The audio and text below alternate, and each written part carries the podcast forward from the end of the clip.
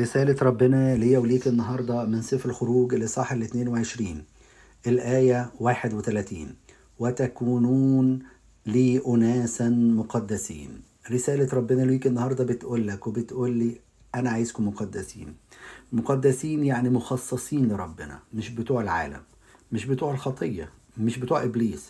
إبليس مش الملك بتاعكم أنا الملك بتاعكم أنتوا مخصصين ليا. كمان هنلاقي كلمة قدوس اللي هي آجيوس يعني لا أرضي.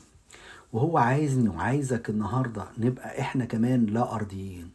ما نبصش على الأرض نبص على السماء. وما يبقاش مرتبطين بالأرض.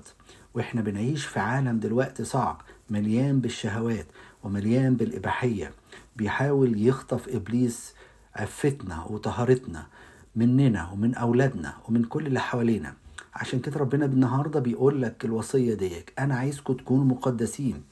اوعى تبص على شهوات العالم. وقال لنا إن العالم يمضي وشهوته تمضي معه معه تمضي معه كمان خلي بالك ده بولس الرسول نفسه قال لتلميذه الأسقف احفظ نفسك طاهرا. ربنا عايزني وعايزك نبقى طاهرين. وما نتلوث بالعالم وبالأمور بتاعت العالم. إحنا مختلفين إحنا مقدسين إحنا ملك ربنا مش ملك العالم ولا شهواته.